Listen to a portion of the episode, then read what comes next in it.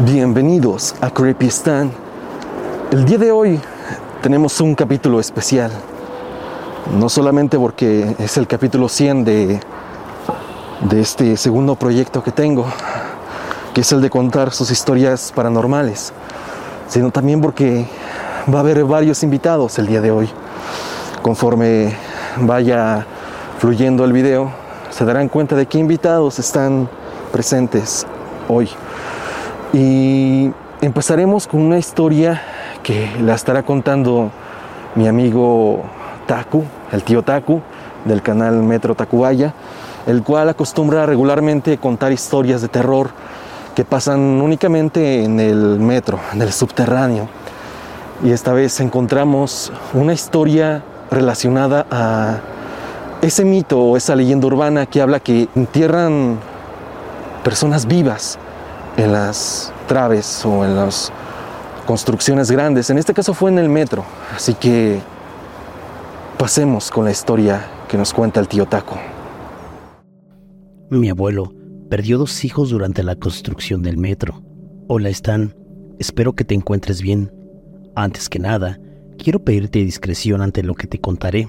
Por lo mismo, cambiaré los nombres de todos, incluyendo el mío. Así que a partir de este momento, seré para ti Rosario. Se cumplirán dos años que perdí a mi abuelo por complicaciones por COVID, pero no vengo a hablarte de ello, sino que, escuchando tu último video sobre cultos donde constructoras sacrifican trabajadores, recordé una anécdota de mi abuelo. Él siempre y durante toda su vida fue albañil al punto que le enseñó esa profesión a sus hijos. Al menos los reconocidos que fueron un total de 18 y quién sabe cuántos más faltaron por reconocer. Mi abuelo siempre los crió a mano firme, los corregía a base de golpes, pero sobre todo mostrando su profesión para que si no se les daba la escuela, al menos supieran hacer algo en la vida. O así decía él. Mi padre fue el séptimo hijo reconocido y nació en el 75. Además de él, hubo seis tíos. De ellos, había dos en particular, Francisco y Fernando. Eran los más grandes y acompañaban a mi abuelo Pancho a los trabajos pesados. Ellos, al ser de otro estado, los llamaron unos amigos para que entraran a trabajar con ellos a las obras del metro. Ellos aceptaron felices y partieron para el Distrito Federal como se le conocía antes.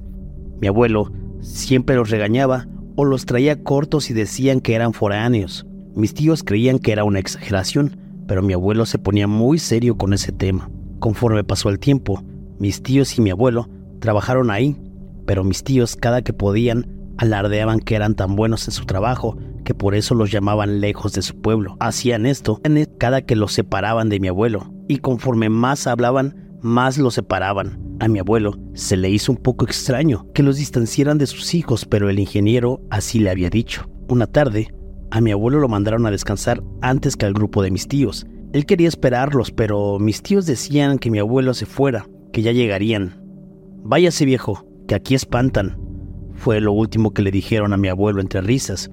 Mi abuelo un poco desconfiado se marchó, pero al ver que oscurecía se regresó a la obra, pero cuando volvió no había nadie. Caminó con cuidado por el lugar hasta que llegó a unos cimientos. Mi abuelo se acercó con cuidado, pues era el único punto con luz. Ahí vio cómo metían a varias personas dentro de los mismos. Entre ellos, escuchaba los gritos de mis tíos que pedían que dejaran de jugar con chingaderas, que ya no era divertido. Mi abuelo no entendía lo que pasaba.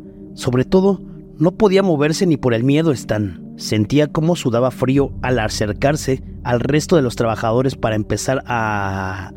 Bueno, ya sabes. Mi abuelo vio con horror cómo ponían el cemento mientras escuchaban las súplicas y llantos. Ahí corrió para que dejaran de hacerlo para salvar a sus hijos, pero las personas lo detuvieron y amenazaron diciendo que lo matarían a él y a su familia si hacía algo.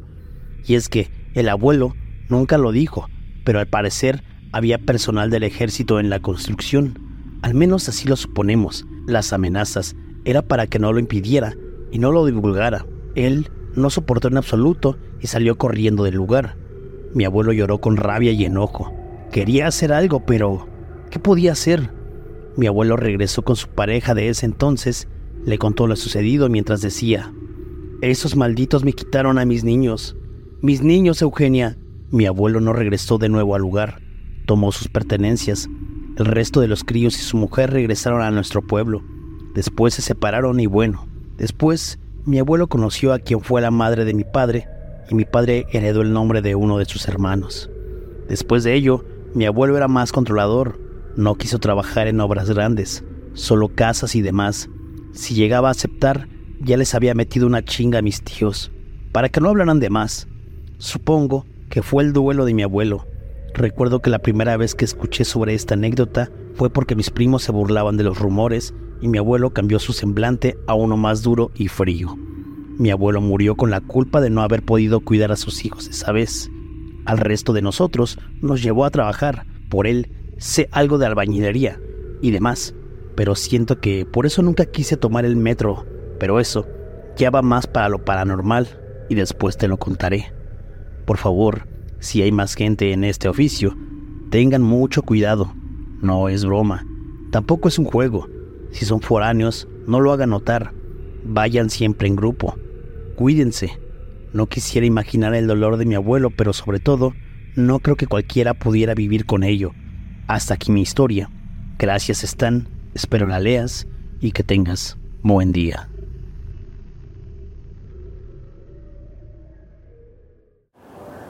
De las historias que ustedes me mandan, creo que las más aterradoras que pueda haber fuera de fantasmas o espectros se encuentran las de las brujas. Las brujas son seres que podrían ser una combinación entre algo espiritual y algo físico, y eso es lo aterrador, ya que nos pueden atacar de muchas formas. La siguiente historia creo que nos habla específicamente de eso, de cómo interactúa una bruja con un grupo de personas. De eso tratará la historia, es así que les pido que se queden y disfruten de esta anécdota.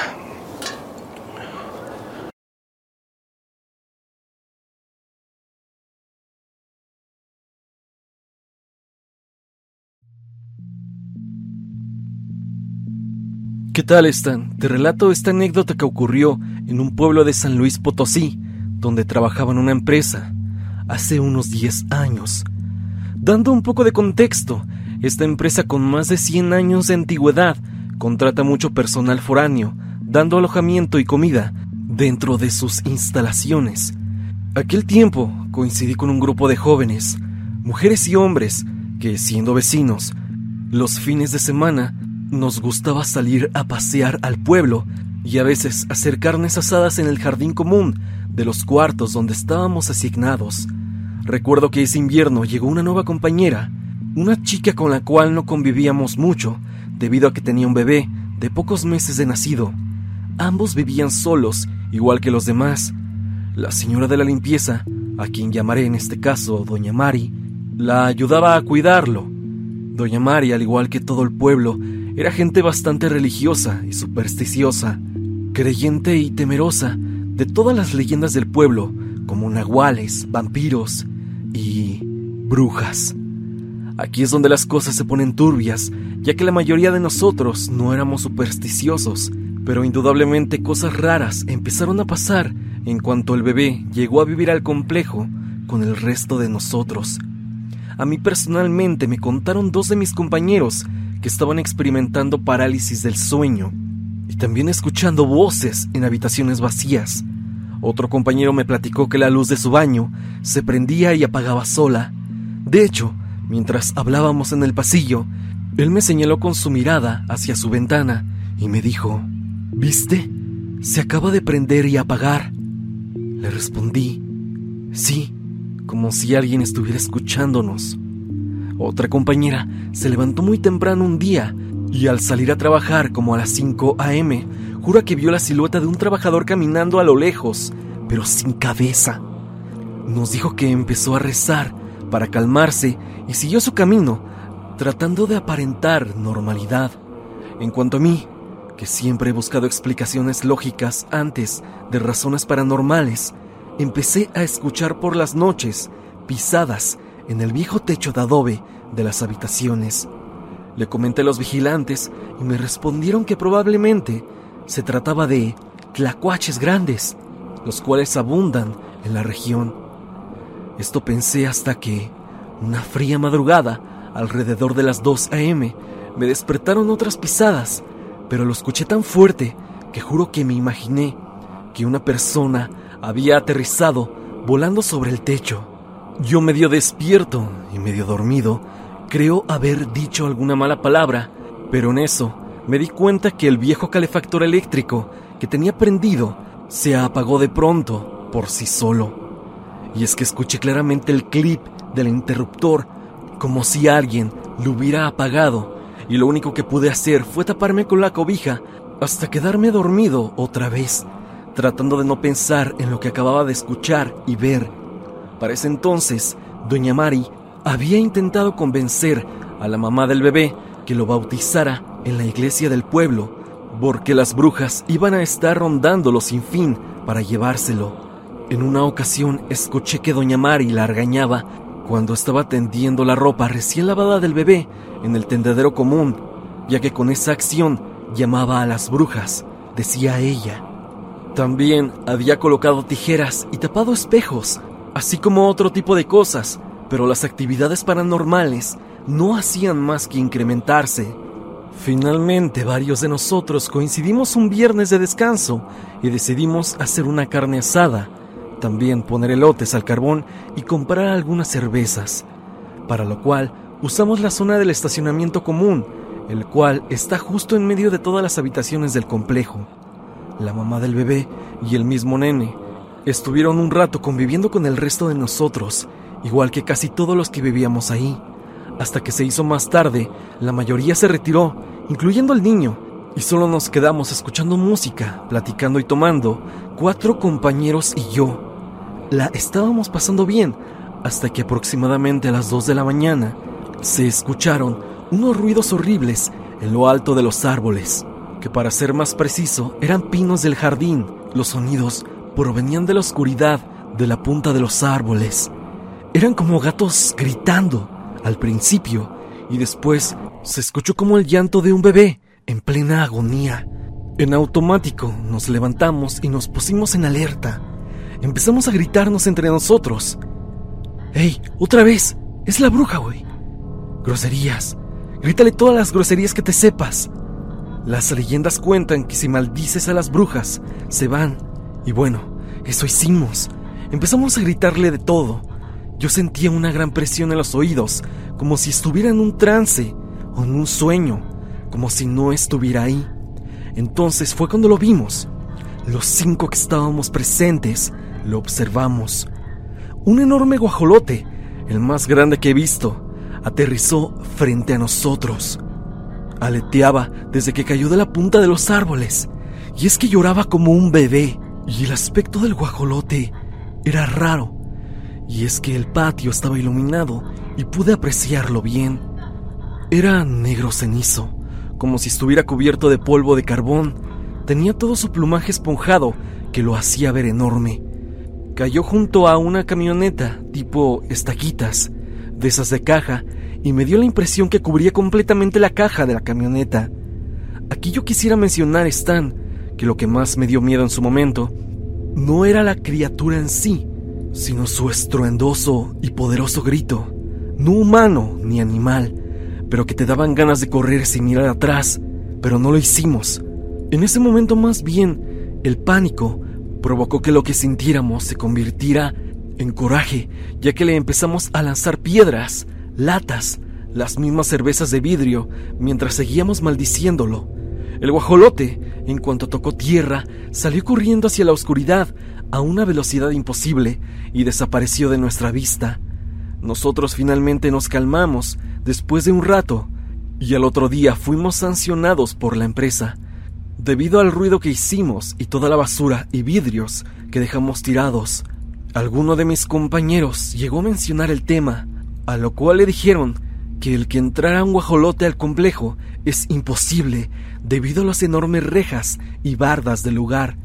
Como ya mencioné, lo que más pánico me causó fueron los gritos de la bestia. Ahora, al pasar de los años y después de leer relatos de ustedes como comunidad, y sus experiencias con brujas, yo quiero entender que el ataque directo de una bruja es como un ataque psíquico, como una parálisis del sueño. No puedes pensar, no sabes si estás soñando o si estás despierto. Tu cuerpo no responde como debe. Mis oídos en ese momento me dolían como una presión intensa y mis ojos se llenaron de lágrimas. Entiendo que yo reaccioné por instinto y pura adrenalina, y mis compañeros también. Afortunadamente éramos muchos en ese momento. Por cierto, solo los que estuvimos presente lo escuchamos. Todos los que ya se habían retirado, incluyendo al bebé y a su madre, estaban profundamente dormidos. Al otro día, no recordaban escuchar nada. El regaño que nos dieron por los ruidos y gritos vino de otras casas, mucho más lejos, a más de 500 metros de donde estábamos, como si, repito, una fuerza los hubiera mantenido dormidos a los más cercanos a nosotros. La verdad, yo no encontré una razón lógica a todos estos sucesos. No puedo explicar lo que viví, pero la gente del pueblo siempre habla que las brujas quieren llevarse o acabar con los bebés. Como epílogo, la madre del bebé pidió un permiso y ambos se ausentaron un tiempo. Para cuando regresó, el nene ya estaba bautizado.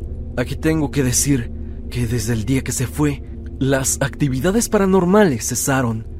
Bueno, en una empresa tan antigua como donde ocurrieron los hechos, existen otras historias sobrenaturales, pero eso será tema para otra ocasión.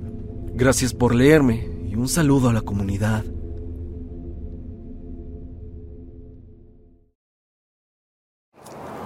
La siguiente historia habla sobre un espectro que nos ha aterrado a nosotros como mexicanos desde hace siglos.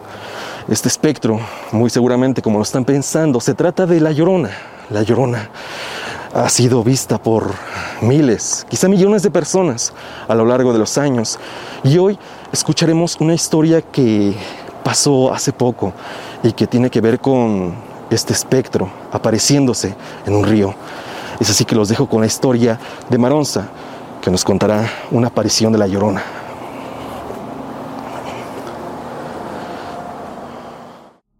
Hola Maronza, apenas me recomendaron tu canal y la verdad me está gustando mucho tu contenido. Vi el video sobre la historia de la famosa Casa de las Brujas. A pesar de que está largo, la investigación es muy completa. Me quedé fascinado e intrigado por todo lo que hay detrás de ese edificio. Yo he experimentado algunas historias con los temas paranormales que poco a poco te estaré contando, pero una de las que más me ha marcado es esta que te contaré a continuación. Esto me ocurrió en el 2004, cuando yo trabajaba en un Cinemex. No estaba lejos de mi casa, así que se me hacía fácil irme caminando. Me tardaba más o menos como unos 20 o 30 minutos. Lo malo de esos trabajos era que teníamos que rolar turno, así que una semana estaba en la tarde y otra en la mañana. Cuando salía temprano, me iba caminando a mi casa. En el trayecto del trabajo a mi hogar, tenía que pasar por un pequeño río, el cual ya está demasiado viejo. Desde que mi abuelo era joven, decía que se iba a bañar ahí. Incluso amas de casa llevaban su ropa a lavar.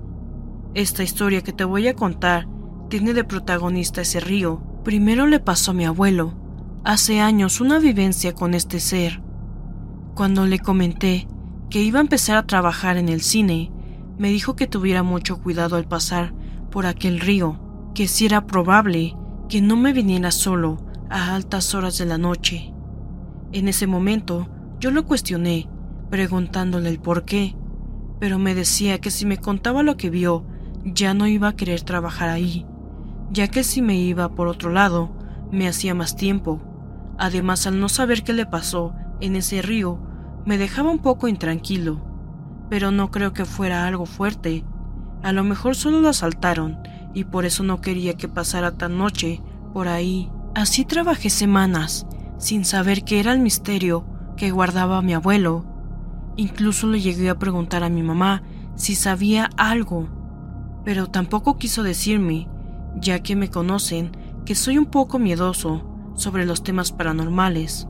Cuando salía muy noche, me venía en taxi, ya que al pasar de noche por el río sentía algo extraño en el ambiente, como si algo me observara, así que opté por irme cuando salía noche, en taxi, también por la hora que ya era tarde y tenía miedo a que me fueran a asaltar, ya que tiene esa fama más porque carece de alumbrado. Conforme pasaban los días, estaba más intrigado por la historia de mi abuelo, que casi a diario le insistía para que me la contara. Yo creo que fue tanta la insistencia de mi parte que decidió contármela. Creo que lo marcó tanto, ya que cuando empezaba a narrar su experiencia, alcancé a escuchar como si quisiera llorar, como si estuviera viviendo ese momento de nuevo. Me comenta que él apenas empezaba la relación con mi abuela. Ella vivía por la zona donde actualmente trabajo. Como te comentaba, ese río es algo viejo, así que tenía que pasar por ahí. Había veces que se le pasaba el tiempo muy rápido en la casa de sus papás y se tenía que regresar a su casa caminando, ya que no había transporte a esa hora. Nunca le había sucedido nada extraño y por eso se confiaba en cada vez irse más noche. También porque estaba enamorado, hacía lo posible por verla, sin importar la hora. Pero eso cambió después de que una noche, como cualquier otra, esto lo recuerda bien y me lo remarcó. Eran las 12 con 24 minutos cuando salió de la casa de mi abuelita. Se despidió de ella e inclusive le comentó que sentía el clima más frío de lo normal, como si algo malo fuera a pasar. Ella le comentó que no bromeara con esas cosas, que le avisara cuando llegara. Él al dar cada uno de sus pasos mencionó que se alcanzaba a escuchar un sonido extraño, raro, como si pareciera que tuviera eco. Al momento él lo distinguió de esa manera, pero lo que le causó inquietud fue que al detenerse siguió escuchando ese peculiar sonido. Al estar detenido sin caminar y prestar atención de qué era eso o dónde provenía para saber qué era ese ruido, ya que no se distinguía bien y al principio pensó que eran los pasos al caminar. Menciona que se escuchaba como si proviniera de todos lados a la vez. Empezó a caminar rápido, le dio miedo, ya que eso se hacía más fuerte. Al llegar al río se detuvo porque ahora se escuchaba como un llanto, un llanto muy desgarrador. Lo describe como algo siniestro. Volteó a todos lados, pero no vio a nadie. Por un momento loco, pensó que alguien se había caído al río y por eso hacía esos ruidos. Cruzando el río hay una zona boscosa donde hay muchos árboles grandes. Al asomarse, se percató que aquel llanto provenía de una mujer que se encontraba en ese lado. Esta vestía con una bata de dormir blanca, demasiado sucia y rota. Parecía que tenía el cabello largo, pero desarreglado. Sus manos tocaban su cara, cubriéndose los ojos. Él vio cómo se detuvo detrás de un árbol, como queriéndose esconder. Al verla, Pensó en que algo muy malo le había sucedido. Como te comento, en esa zona saltan mucho y pensó que le quitaron sus pertenencias, pero también por la forma en que lloraba, pensó que habían abusado de ella. Él se adentró al río para auxiliarla. Mientras más se acercaba, sentía más desgarrador el llanto. El clima se hacía más frío. No sé si fue su gestión de él, pero sobre todo, se veía más oscuro ya estaba a menos de un metro de hacer contacto, pero antes de cualquier cosa, le preguntó, Señorita, señorita, ¿se encuentra bien? ¿Necesita ayuda? Pero no conseguía respuesta alguna. Él se acercó un poco más, con temor por lo que fuera a pasar. Le tocó el hombro y le vuelve a preguntar si necesita ayuda. Mi abuelo hizo una pausa en ese lapso para decirme que cuando la tocó sintió un frío inmenso como si tocara un hielo. Me dijo que al momento de terminar la pregunta, la mujer de golpe dejó de llorar. Pasaron escasos segundos en silencio.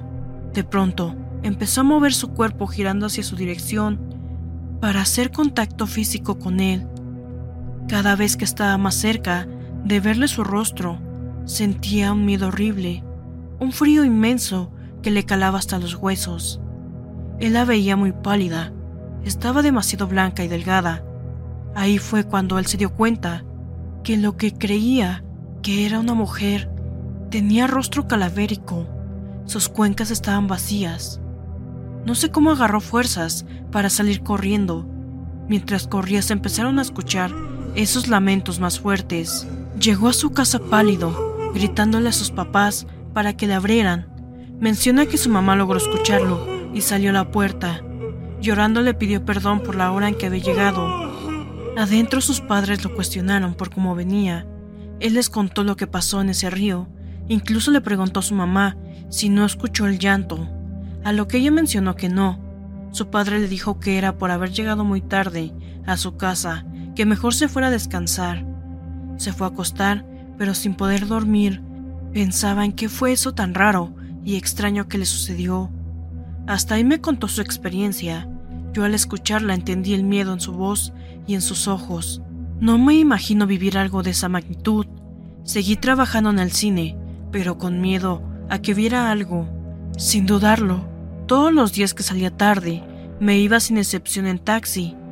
Pero una noche en particular, no sé por qué, pero no había ni un taxi, donde se supone que hay una base ni la persona que tiene un radio para llamarlos.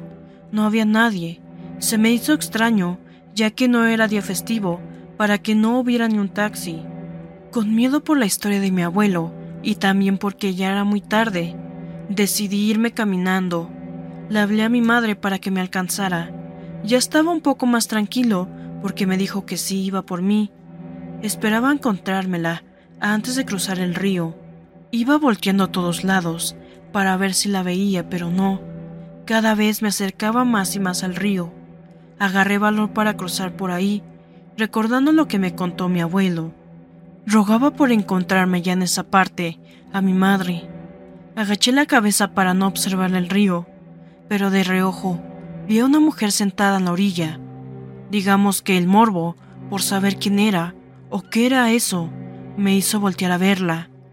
Vi que traía como un vestido o bata blanca, algo mugrosa, su cabello desarreglado. En ese momento, recordé la descripción de la historia y supe que era la misma mujer que la historia de mi abuelo. Sin pensarlo dos veces, me fui corriendo mientras logré escuchar, muy tenue, cómo lloraba. Volteaba cada rato para ver que no me siguiera. Cuando afortunadamente ya estaba lejos del río, choqué con una persona y caí al suelo. Cerré los ojos por miedo a que fuera esa mujer y ver lo que mi abuelo me contó, su cara esquelética. Pero afortunadamente era mi mamá, que me dijo, Hijo, ¿estás bien? Soy tu madre. ¿Qué tienes? Extendió su mano para ayudarme a levantar y le dije que nos fuéramos lo más rápido posible porque vi a la llorona sentada en el río. Corrimos como nunca hasta llegar a nuestra casa. Estando ahí más calmado, les conté bien a detalle lo que me pasó. Al terminar de contarles lo sucedido, veía en su cara de mi abuelo miedo y pánico. Me dijo que ya me había advertido que no pasara por ahí a altas horas de la noche. Al otro día, afortunadamente, me tocaba el turno de la mañana. Estando en el trabajo le conté a unos compañeros lo que me pasó ellos se quedaron espantados por el suceso.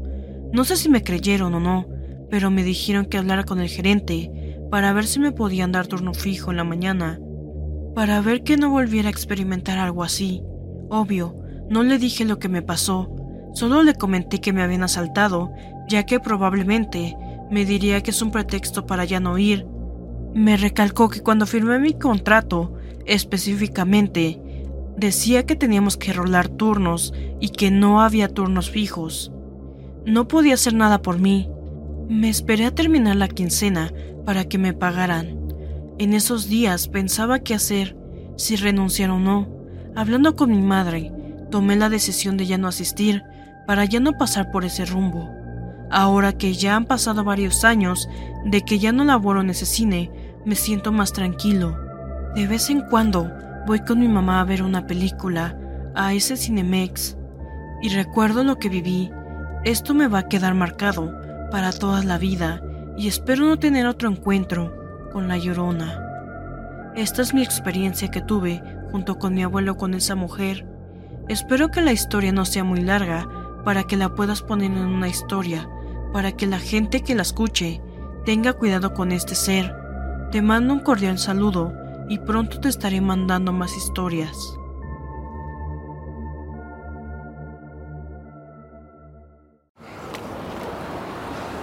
La siguiente historia va a ser contada por mi amiga Mar del canal Remanchados y trata sobre una figura que ha ganado mucho culto, eh, por lo menos aquí en el país de México, y es sobre la Santa Muerte.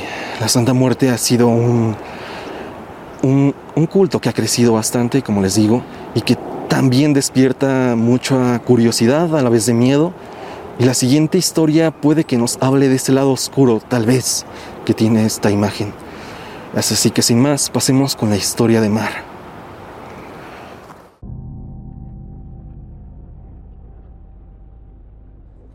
Hola Stan, ¿qué tal? Quiero compartirte algo que me pasó hace algunos años y a la fecha me intriga, a la vez que me aterra. Si decides compartir mi historia, te pido que lo hagas de manera anónima. Cuando yo era niña, mis padres compraron una casa en un municipio cercano a mi ciudad mismo en el que creció mi padre. Es una casa del Infonavit pequeña, pero a la que mi familia y yo le tenemos mucho cariño. Desde hace algunos años, mis padres decidieron rentarla para evitar que se deteriore y que genere algunos ingresos. La casa la compró mi madre y dice que al faltar ella será mi herencia, por lo que ella misma la llama mi casa. Antes de la pandemia, Vivió allí una familia que prácticamente destruyó la casa. Rompieron muebles, dañaron muros, pero algo que llamaba la atención es que tenían una imagen de la muerte. Yo me rehúso a llamarla santa por principios religiosos. Una imagen de la muerte casi tamaño natural, y le tenían un altar que daba a la calle. Cuando desocuparon la casa, dejaron muchos objetos de su culto a ella. Ofrendas de manzanas rojas, veladoras, entre otros artefactos, pero estos objetos se comportaban de manera extraña. Me explico. Las manzanas, en vez de secarse como normalmente lo hacen estas frutas, se hicieron completamente aguadas, como si las hubieran hervido y dejado podrir. Además, nos costó mucho quitar residuos de velas que había en el suelo. Había un olor muy fuerte a copal que nos costó mucho que se fuera, y por más que limpiamos los cristales de las ventanas con diferentes químicos, nos quedaban como empañados. Aún así, lo más extraño lo encontramos en el patio. Mi madre encontró un árbol que tenía más de 15 años en la casa con las hojas amarillas, pero aún flexibles. Empezó a quitar maleza que había alrededor. Al hacer esto, se dio cuenta que había una especie de dije, como del ojo de la providencia, encajado en el árbol. No le dio importancia y lo quitó. Entró a la casa por agua y al regresar se encontró con que el árbol se había secado. Todas las hojas, completamente secas, estaban en el piso. El árbol murió frente a nuestros ojos. Llamamos a un amigo mío que es chamán y limpió la casa de esa energía. Se volvió a rentar y esta nueva inquilina volvió a traer una imagen a la casa. Pero esta vez al abandonar la casa, dejó la imagen dentro. Después, uno de nuestros vecinos fue a recogerla. A raíz de eso me diagnosticaron una enfermedad crónica en el cerebro y muy constantemente me encuentro este tipo de imágenes cerca. No lo sé, tal vez fue pura casualidad, pero después de eso he notado cómo gente que le rinde culto me busca y se me acerca para invitarme a sus rituales. Yo lo evito, además de por principios religiosos, porque cuando me acerco a esta gente, suelo terminar con dolor de cabeza e incluso vomitando. Hasta aquí mi relato, Stan. Si llegaste hasta aquí, te agradezco por tu tiempo. Te mando un abrazo y muchos saludos a ti y a tus suscriptores. Querida comunidad de Tristan, yo soy Marle Marriaga, soy creadora del canal de YouTube y podcast de Remanchados, en donde, al igual que Stan, también cuento varios relatos de terror y de misterio. Es para mí un honor estar en este canal, que sin duda es de los mejores y de mis favoritos de la plataforma. El tema de la Santa Muerte, algo que siempre he tratado con respeto. Me llamó mucho la atención que la persona que mandó este relato Stan mencionara que la gente que le rinde culto a la santa se le acerca de manera repentina. Fíjense que curiosamente hace unos días publiqué en mi canal de YouTube, allá en Remanchados, un video titulado 10 relatos aterradores de la Santa Muerte, en donde conté varias historias relacionadas con este culto, personas que han vivido experiencias paranormales, aterradoras, de todo, y varias de las personas que escribieron sus relatos aseguran que la santa elige a sus devotos y no al revés.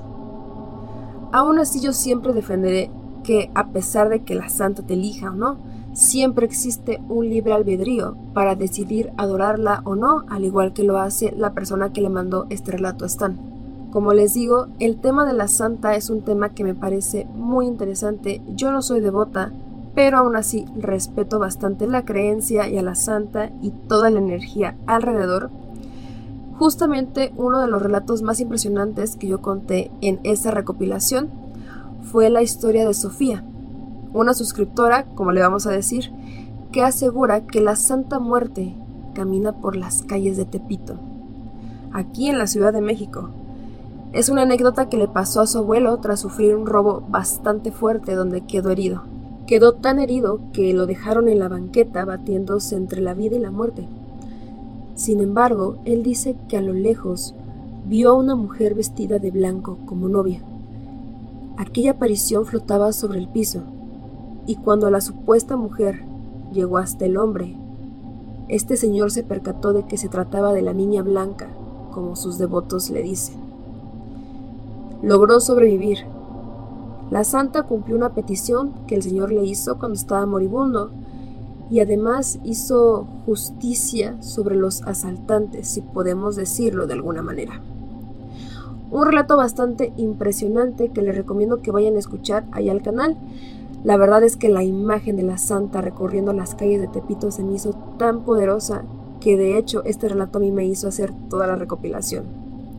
Dejen en los comentarios de este video de Stan si habían escuchado algo parecido o si han tenido un encuentro con la santa. Muchas gracias Stan por la invitación. Muchas felicidades por los 100 episodios de Creepy Stan. Que tus canales y proyectos sigan creciendo. Mucha buena suerte a tu comunidad. Espero que tengan una excelente noche y que sobre todo no se encuentren con algo paranormal caminando por las calles de su ciudad. ¿O sí? Hasta la próxima.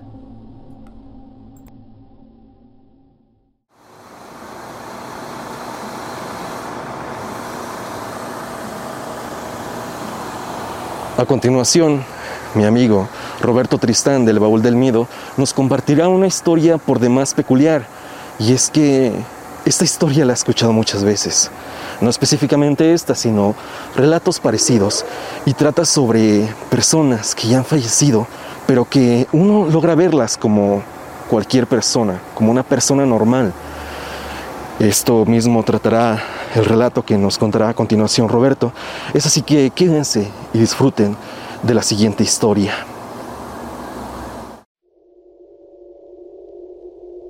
Hola Stan, soy por así decirlo nueva suscriptora, ya que en este año me suscribí a tu canal. Bueno, si me harías favor de no mencionar mi nombre para no tener problemas, por favor.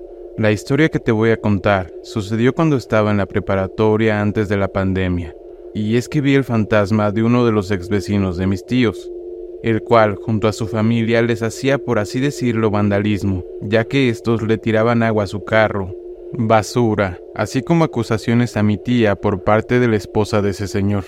Perdón si es largo, es solo que me gusta que haya contexto. Esto sucedió cuando estaba por preparatoria, estaba por segundo semestre antes de la pandemia. Yo vivía en la colonia León II, aquí en León, Guanajuato. Solía ir a dormir a casa de mis tíos que hasta la fecha ellos viven con nosotros por problemas con unos vecinos que ya contaré más adelante. Ellos vivían antes por Valles Dorados, junto con los vecinos que mencioné. Ellos tienen o tenían una tienda y vivían frente a la casa de mis tíos. Cuando era niña recordaba que ellos se llevaban bien, sobre todo mi tía y la señora de la tienda, hasta que en secundaria me enteré que ya no, ya que una vez vi a mi tía espiar por su ventana con la luz apagada de la casa, mirando hacia la señora de la tienda. Por parte de mi madre me enteré que había un conflicto entre ellos, ya que la señora empezó a culpar a mi tía de realizar brujería, así de la nada. Para aclarar, mi tía es religiosa. La cosa era que la señora y su familia, pero más ella y su marido, eran los que hacían vandalismo a mis tíos. Eso duró como hasta finales de la preparatoria, cuando mis tíos se mudaron con nosotros a la casa de mis abuelos maternos. Antes mencioné que iba a dormir a la casa de mis tíos, ¿no? Bueno, pues solía quedarme de viernes a domingo por las tardes, ya que iba en el turno matutino, por lo que debería estar en mi casa para preparar mis cosas y todo eso. A veces tenía suerte si mis tíos ofrecían en llevarme en su carro. Así transcurrieron las cosas mientras iba en la secundaria y en la preparatoria. Pero en esa última, la cual era un sabes y solo tenía turno matutino, un viernes como cualquier otro, mi tío fue por mí en la noche, en su carro, para llevarme a su casa. El recorrido fue normal y llegamos, pero debíamos esperar a que mi tía abriera la cochera que era el jardín, por lo que nos quedamos frente a la casa de esos vecinos. Pero había algo que me llamó bastante la atención. Estaba en la parte trasera del carro, apagando mi teléfono ya que estaba escuchando música y de repente un olor a cempasúchil me llegó. Suelo oler cempasúchil cuando algo raro va a pasar, relacionado a lo paranormal, como a continuación les diré. Como dije, el olor a cempasúchil me llegó, y no sé, mis ojos vieron a la dirección a la tienda de los vecinos, pero lo que vi ahí me impactó mucho. Era el señor de la tienda, pero este lucía un tanto demacrado. Créeme, sé que suena exagerado, pero es la verdad. La última vez que lo vi, él usaba pantalones de mezclilla un tanto desgastados, una camisa gruesa como las que usan los traileros, una cachucha y siempre llevaba una barba mediana, junto con pelo corto. Pero cuando lo vi esta ocasión, usaba esa misma ropa, pero rota. La camisa estaba sucia como si en años no lo hubiera lavado, y rota por la parte inferior. Sus pantalones estaban más desgastados que nunca, y rotos también, no hablemos ni siquiera de su barba y su cabello. Se veía grasoso y largo, además de enredado. En pocas palabras, parecía un indigente pero lo que me asustó más era su pierna derecha. Parecía que tuviera una infección. Por más que quería, no podía dejar de verlo. No podía. No hasta que el señor notó que lo estaba viendo. Y este, en vez de verme enojado o de que me dijera algo, solo miró como entre sorprendido, como si alguien lo mirara. Vi que lentamente se acercaba al carro, cojeando por su pierna infectada, hasta que mi tío me llamó la atención y dejé de ver. Para mí sentí que lo veía por horas y solo pasaron cinco minutos para que metieran el carro. De repente, cuando miré discretamente al señor, ya no estaba, lo cual se me hizo bastante raro. Ya en la cena con mis tíos, le comenté a mi tía lo que pasó. Ella se quedó callada y miró a mi tío, y este a ella. Posteriormente ella me dijo que no comentara nada y que lo olvidara. Ya al día siguiente, que era sábado, mi tío no se encontraba en casa ya que iba a trabajar. Mi tía y yo nos quedamos a solas con su perrita, que era un cachorro en ese entonces. Estaba jugando con ella en mi cuarto, ya que como solía quedarme con ellos, contaba con un cuarto propio. Súbitamente, mi tía me habló desde su cuarto, que se encontraba junto al mío, por lo que fui, y la encontré sentada en su cama en la orilla, un tanto pensativa. Me hizo un espacio para sentarme a su lado. Ya sentada, mi tía me miró y me preguntó, ¿estás segura de lo que viste ayer? ¿Si era el señor de la tienda? A lo cual le respondí que sí, y lo que me dijo me dejó un tanto en shock, ya que ella me comentó que hace una semana ese señor murió de una infección en su pierna derecha. Y no solo eso, sino que también tenía otra familia. Así es, le fui infiel a su esposa, y no entendí bien si la señora lo corrió o algo así ya que después de eso mi tía me comentó que cuando el señor notó que yo lo podía ver, quería acercarse para algo más, debido a que estaba vagando fuera de lo que una vez fue su casa. Quería que yo fuera una especie de mensajera, que yo vaya a dejarle un recado a lo que una vez fue su familia. Bueno, después de eso ya nunca lo volví a ver, y dudo que intentara entrar a manifestarse. ya que mi tía tenía su casa bendecida, por varias cosas debido al intento de brujería de esa vecina, que hasta la fecha no se sabe qué es de ella y su familia. Bueno, Stan, eso sería todo, y tengo otra anécdota, pero esta se encuentra relacionada a la antigua discoteca, que no me acuerdo su nombre, pero es conocida como la discoteca que se quemó por el diablo, aquí en León, Guanajuato. Me despido, y que tengas dulces pesadillas.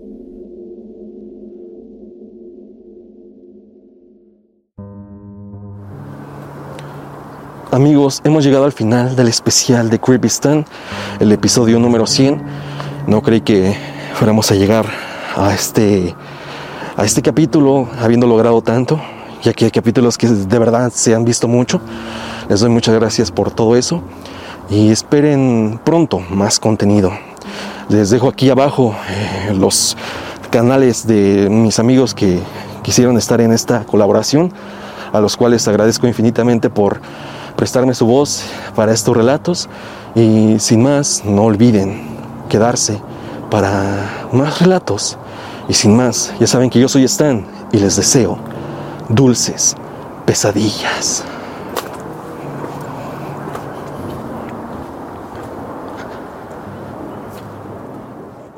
It is Ryan here and I have a question for you. What do you do when you win?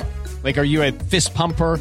A woohooer, a hand clapper, a high fiver. I kind of like the high five, but if you want to hone in on those winning moves, check out Chumba Casino. At ChumbaCasino.com, choose from hundreds of social casino style games for your chance to redeem serious cash prizes. There are new game releases weekly, plus free daily bonuses. So don't wait. Start having the most fun ever at ChumbaCasino.com. No purchase necessary. VGW. Void were prohibited by law. See terms and conditions. 18 plus.